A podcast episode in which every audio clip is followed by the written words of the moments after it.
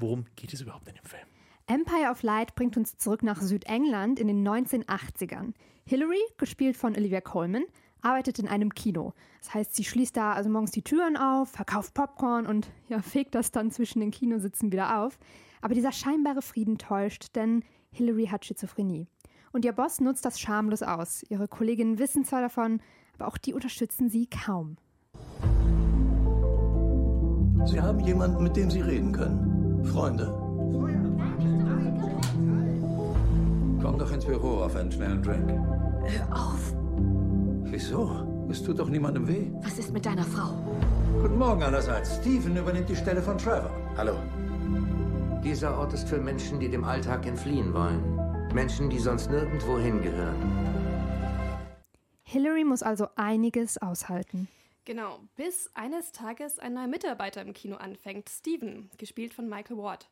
Die beiden verlieben sich trotz erheblichen Altersunterschied ineinander und für kurze Zeit scheint alles gut zu sein. Aber lange hält das leider nicht, denn bald äh, verschlechtern sich Hillarys mentale Probleme und Steven wird in der Stadt mit immer mehr Rassismus konfrontiert. Uiuiui, also Drama gibt's im Film also reichlich. Ich fasse mal kurz zusammen. Mit Hillarys Schizophrenie und Steven als dunkelhäutiger Mann sind Mental Health und Rassismus große Themen im Film. Unter anderem, aber nicht nur, denn der Film dreht sich nämlich auch irgendwie um Found Family, Family die MitarbeiterInnen im Kino bilden.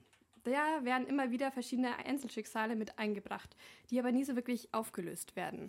Und dazwischen wird dann immer wieder Liebe für Kinos und für Filme eingestreut. Film.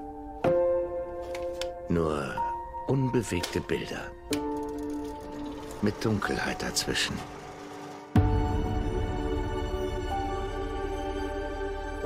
Aber der Sehnerv hat eine kleine Schwäche. Wenn ich also 24 Bilder pro Sekunde hintereinander abspiele, dann erzeugt das die Illusion von Bewegung. Wie man schon ganz gut hört, wird angeschnitten, wie die Technik hinter Filmen funktioniert und was für eine große Rolle Licht dabei spielt. Außerdem erkunden Hillary und Steven verlassene Teile des Kinos, in dem sie arbeiten, und kommen sich da auch sehr nahe. Mhm. Und für einige Sekunden denkt man, dass das Kino vielleicht renoviert und damit zum alten Glanz gebracht wird oder so. Aber äh, nein, mhm. dieser verlassene Teil des Kinos ist einfach da. Storytechnisch passiert damit nichts. Ja, und das ist auch schon ein gutes Stichwort. All diese Einzelteile, die sich, wie schon gesagt, nicht wirklich weiterentwickeln, ergeben am Ende dann den Film Empire of Light.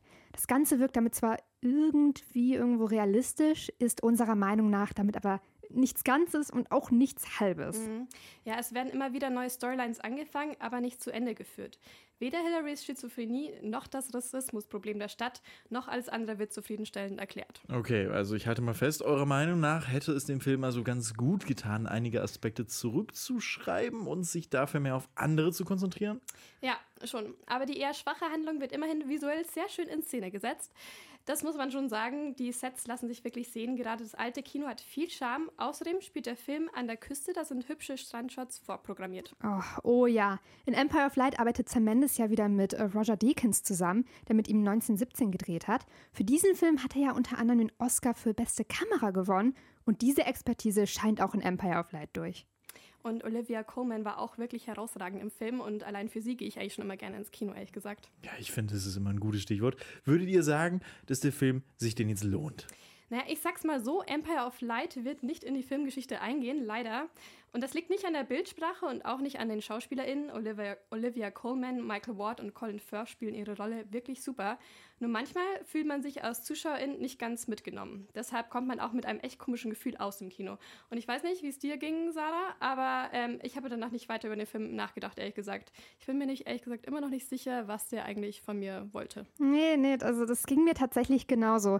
Gerade wenn man so einen Oscar-Preisträger als Regisseur hat, sind die Erwartungen nun mal hoch und da ist dieses Gefühl von, ja, war, war okay, ist halt eher enttäuschend. Und das ist schade, denn man merkt, dass der Film wirklich viel wollte, aber eine Geschichte über partnerliche Liebe, Liebe zum Kino, Liebe trotz mentaler Probleme, Liebe in schwierigen politischen Zeiten und auch ja freundschaftlicher Liebe ist einfach zu viel. Man merkt es ja schon gerade, also da springt die Liebe auch nicht wirklich zu mir rüber. Ja, und dabei brauchen wir so viel Liebe, aber die Begeisterung hält sich bei meinen Kolleginnen also in Grenzen. Trotzdem vielen Dank euch beiden für die Einschätzung www.kölncampus.com www